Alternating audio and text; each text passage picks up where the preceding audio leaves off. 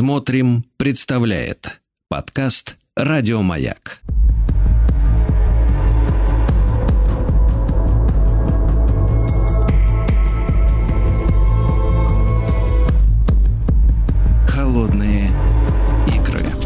Дорогие друзья, наш специальный цикл, посвященный истории холодной войны. Естественно, Евгений Юрьевич Спицын, историк, публицист. Евгений Юрьевич, доброе утро. Здравствуйте. Да, доброе утро, здравствуйте. Да, Евгений Юрьевич, но мы уже выяснили с вами, что главным, э, ну, скажем так, э, миротворцем с Западом, да, является Хрущев, хотя иногда э, вот у нас раздаются такие голоса, что именно в 70-е якобы только годы у нас появились вот эти любители подружиться с Западом на волне, так сказать, нефтяных денег, условно говоря, да. Но вот выдвинул эту идею о мирном сосуществовании с Штатами и вообще с капиталистами именно Хрущев в 50-е годы, да? Да-да, Хрущев, да. Причем это да, было вот... оформлено на официальном уровне на партийном съезде. Да. И вот сегодня мы добрались до визита Никиты Сергеевича в Штаты, правильно? Да, но этому визиту предшествовали некоторые обстоятельства. С одной стороны, это резкое обострение берлинского кризиса, которое было связано с так называемым ультиматумом а, Хрущева 10 ноября 1958 а, года, когда он а, поставил западных партнеров перед выборами. Перед выбором. Либо, значит, мы подписываем в течение ближайших полу а, полугода а, мирный договор а, с обеими Германиями и признаем их де юре с обоих сторон. Либо, значит, э, мы передаем немцам все права на Берлин, причем полностью на весь Берлин, и передаем им все права советских оккупационных властей. Ну, затем уже в конце декабря Громыко представил на суд Хрущева проекты двух мирных договоров это совместного договора а, четырех великих держав с ФРГ и ГДР и двухстороннего сепаратного договора между Советским Союзом и Германской Демократической Республикой. Ну, немцы там рассматривали этот договор, я имею в виду ГДРовцы. Ульберг прислал свои значит, поправки, ну и так далее, и так далее. А в апреле 1959 года в отставку ушел госсекретарь США Джон Фостер Далли. Он уже давно страдал раком печени, частенько уже не бывал на работе, лежал в военном госпитале. И вот э, буквально за месяц до своей кончины он ушел в отставку и передал пост госсекретаря Кристиану Арчибальту Герперу. А, ну и Гербер, конечно, не пользовался тем авторитетом, который был у его предшественником, но тем не менее противостояние между Москвой и Вашингтоном по берлинскому вопросу продолжилось. Но а, что тут любопытно? Дело в том, что несмотря на обострение э, значит, ситуации вокруг Берлина, в том числе и создание советских блокпостов – которые остановили продвижение нескольких американских и британских конвоев, контакты с американской стороной никоим образом не прерывались. А, я просто напомню, что а, еще до обострения кризиса а, в Вашингтон, а затем и в другие города Америки летал Анастас Иванович Микоян. Причем он летал с частным визитом по приглашению советского посла Меньшикова. Причем, как вспоминал Микоян, когда они обсуждали этот вопрос, э, то сам Микоян посоветовал Хрущеву под любым предлогом слетать в США. Но тот отказался это делать и говорит, лети, лет, э, значит, э, лети сам, а, раз ты это предлагаешь, а, но не в качестве официального представителя Советского Союза, а в качестве частного лица. И возьми, дескать, с собой сына. И он действительно полетел в качестве частного лица, поскольку Меньшиков, кстати, в Сталине был его заместителем по Министерству внешней торговли. И в ходе своего визита, я повторюсь, он посетил несколько крупнейших американских городов и имел встречи на самом высоком уровне. И с президентом Эйзенхауэром, и с руководством Госдепа США, и с крупными американскими промышленниками и так далее.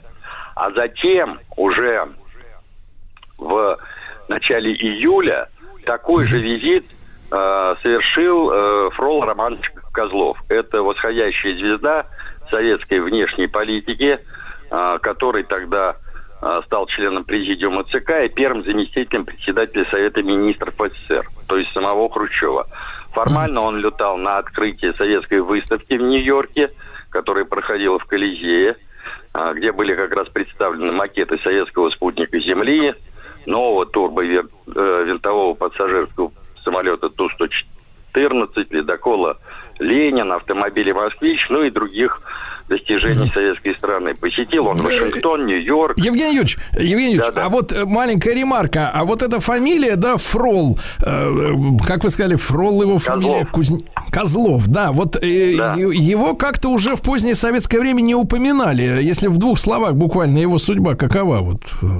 Ой, ну Фрол Романович это выдающийся государственный деятель, который э, попал на карандаш, как у нас говорят, еще во время войны, потому что сыграл выдающуюся роль э, в налаживании порохового производства э, в Ижевске. Затем он был первым секретарем значит, в Ленинграде. И именно там был замечен он там наводил порядок после разгрома так называемой ленинградской группировки. Затем в 57 самым активным образом поддержал Хрущева во время известных э, событий противостояния с анти э, прошу прощения, со сталинистами или антипартийной группой, то есть Молотова, Маленкова, Кагановича. Вот сегодня как раз мы э, сегодня как раз эту дату отмечаем, когда их объявили антипартийной группой. Да, да, да, да все правильно, 29 июня, абсолютно правильно, да. И вот он э, стремительно взлетел на политический Олимп, стал сначала председателем Совета министров РСФСР, а потом Э, уже и первым замом Хрущева в правительстве, полноправным членом президиума и довольно скоро занял, ну, негласно э, место кронпринца э, Хрущева, то есть наследника его власти. Ну, кто знал Ро, Фрола Романовича, говорили, что это был очень работоспособный человек, который прекрасно разбирался во многих вопросах экономики, особенно тяжелой промышленности, оборонного производства и так далее, и так далее. Так вот, и Значит, понятно, что вот эти визиты, они создали благоприятную почву для поездки самого Хрущева. А когда сам Хрущев э, высказал эту идею, как ни странно, он высказал эту идею а, еще где-то за месяц до поездки Козлова а, во время беседы с составным губернатором Нью-Йорка Аарон Гарриманом. И надо сказать, что желание Хрущева приехать в Соединенные Штаты вызвало недоумение – у президента Эйзенхауэра. Тем не менее, отвечая на вопрос журналистов, он не исключил возможности такого визита Хрущева в США. Э, и э, затем уже окончательно точка в этом вопросе была поставлена, когда вице-президент Соединенных Штатов Ричард Никсон в июле 1959 года э, значит, приехал в Москву и привез официальное приглашение – советскому лидеру посетить Соединенные Штаты Америки с официальным визитом. А Никсон, я напомню, тогда приезжал на открытие аналогичной выставки э, США, которая проходила в Сокольниках. Но это такой визит широко освещался в советской прессе. До сих пор даже в интернете можно видеть немало фотографий с этой выставки, где Никсон был вместе и с Хрущевым, и с Ворошиловым, и с тем же Козловым, и многими-многими другими советскими лидерами. Ну и, как известно, 15-27 сентября 1959 года состоялся первый, я вот это хочу подчеркнуть, в истории двух стран, официальный визит советской делегации в США. Значит, кто поехал с Хрущевым в этот визит? Это министр иностранных дел и высшего образования Андрей Андреевич Громыко и Виктор Павлович Елютин. Дальше глава Днепропетровского совнархоза и будущий глава советского правительства Николай Александрович Тихонов. А дальше глава комиссии по мирному использованию атомной энергии. Видите, кого берут? Василий Семенович Емельянов – а, а также выдающийся советский писатель Михаил Александрович Шолохов. Это была такая культурная как бы часть его визита. Ну и, понятно, там э, фигуры помельче, плюс э, его помощники, советники и так далее, и так далее. Значит, в ходе этого визита Хрущев посетил не только Вашингтон и Нью-Йорк, но и целый ряд других городов, в частности Лос-Анджелес, Питтсбург, Сан-Франциско, Сан-Хосе, ну и целый ряд друг, других Это э, сколько ж времени-то, Евгений Юрьевич, э, длился-то визит, э, чтобы так все посмотреть Почти плотно? две недели, с 15 по 27 сентября 1959 года. Американцы, конечно, были в полном восторге, потому что раньше они представляли не только советских вождей, а вообще советских людей чуть ли не в облике медведей, которые ходят в шкурах, ведут себя, мягко говоря, некультурно и т.д. и т.п. Поэтому по э, значит, э, тем городам и весям, которые посещал Хрущев, где шел его кортеж, э, буквально выбегали толпы американского люда, которые его приветствовали на всех языках, махали ему американскими, советскими и прочими флажками. Каждый пытался до него дотронуться, поздороваться, сфотографироваться и так далее. Вообще, надо сказать, что на Хрущева этот визит произвел огромное впечатление. Потом, кстати, по итогам этого визита будет книга выпущена «Лицом к лицу с Америкой». Э, редактором этой книги был зять э, Никиты Сергеевича Алексея Джубей. А среди авторов, ну, понятно, наши штатные пропагандисты, в том числе Леонид Федорович Ильичев, который станет хрущевским фаворитом в сфере идеологии и потеснит э, на этом поле даже самого Михаила Андреевича Суслова и в 1961 году возглавит идеологическую комиссию ЦК. Вот. Ну, в ходе самого визита Никита Сергеевич встречался несколько раз с Эйзенхауэром, э, понятно, что с новым госсекретарем Гертером, а также с мэром Нью-Йорка Вагнером, э, Гарстом, это знаменитый значит, фермер. А, об этом мы сейчас поговорим отдельно. Дальше Аверлом, Гарриманом, а, другими представителями американской и политической и деловой элиты. Ну и была особо отмечена моя встреча с вдовой а, Франклина Делано Рузвельт и Элизабет Рузвельт. Ну, mm-hmm. понятно, что в центре внимания этих э, встреч были в основном три проблемы. Это взаимное разоружение, торгово-экономическое сотрудничество и решение того самого берлинского вопроса. Вот, собственно говоря, эти основные темы обсуждались. Да, э, да. Евгений Юрьевич, Евгений Юрьевич, я насколько, насколько я понимаю, как раз вот встреча с фермером и порази, породила в нашей стране вот эту кукурузоманию, да? Ну, давайте после короткой рекламы сразу обсудим. Евгений Юрьевич.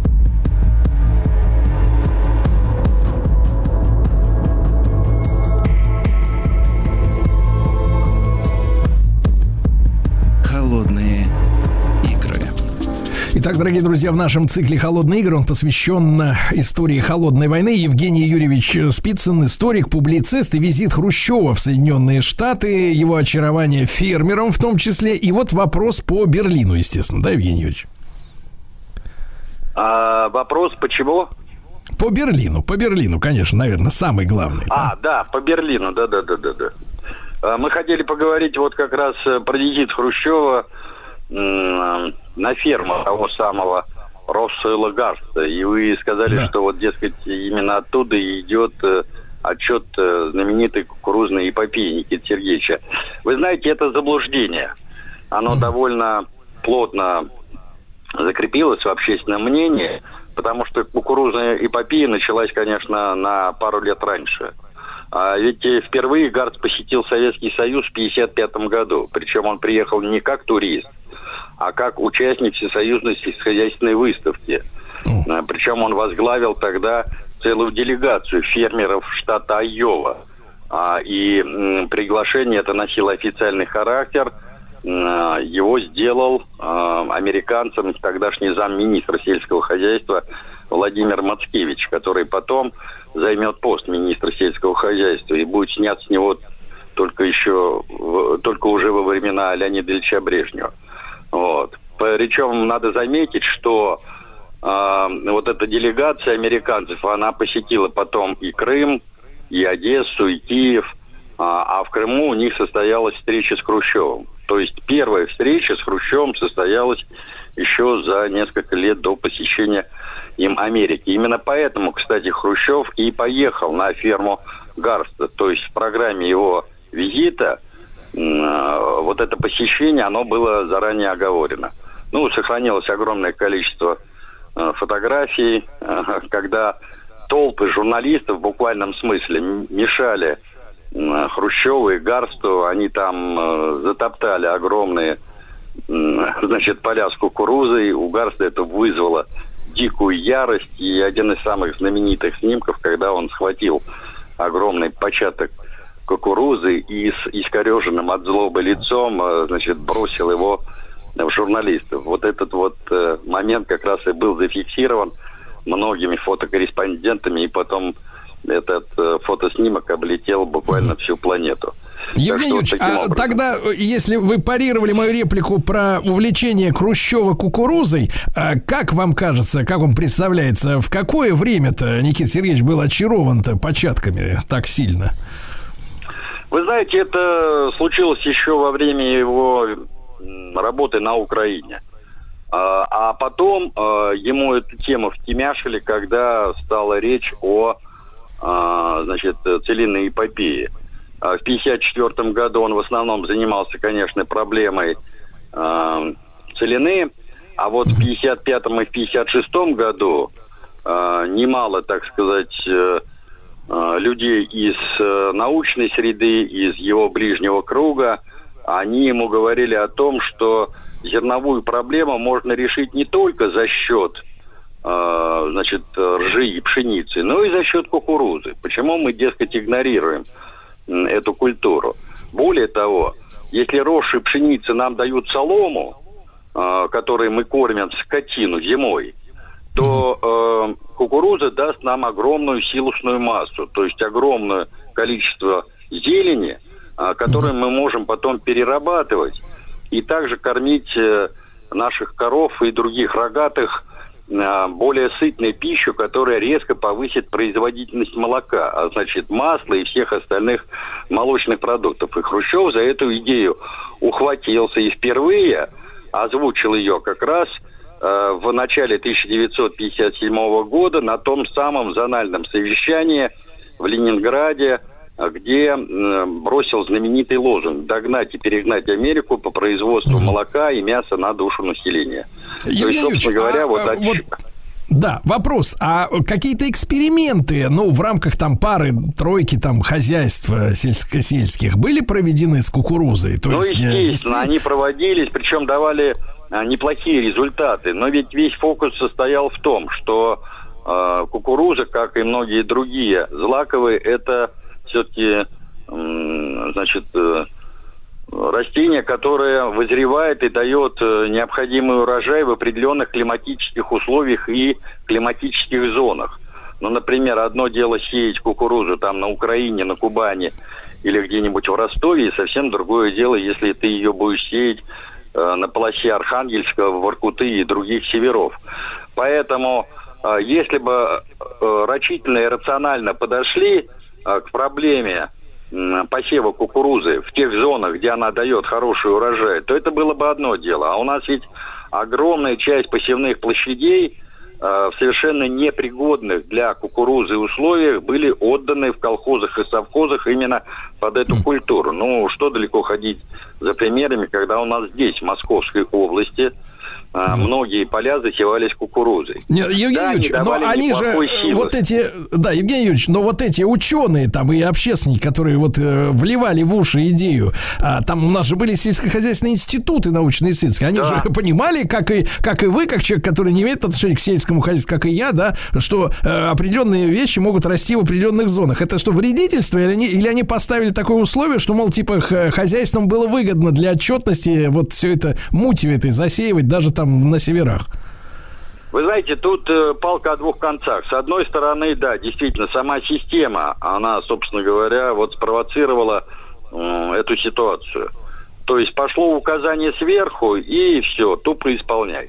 А с другой стороны, не случайно ведь, когда Хрущева снимали с должности, его обвинили в волонтаризме. Ведь э, что касаемо целины, что касаемо кукурузы, гороха, ну и так далее, и так далее. Многие специалисты, крупные специалисты, ему прямо говорили о тех э, опасностях, угрозах, которые таят вот его инициативы. ну, например, то, что касается целины, ему сразу многие ученые, которые занимались да. этой проблемой, говорили, что э, ветродуи и эрозия почв, они э, довольно быстро в общем-то, всю плодородность э, ну, да. а, ну, уничтожит этих территорий. Уничтожит. Поэтому надо думать не только о логистике, не только о... Да-да-да, он не слушал, да. Вот и сняли, да. Но пока не сняли и визит Хрущева в США, мы продолжим в следующей встрече об этом говорить. Евгений Юрьевич Спицын, историк и публицист в, нас, в нашем цикле «Холодные игры». Еще больше подкастов «Маяка» насмотрим.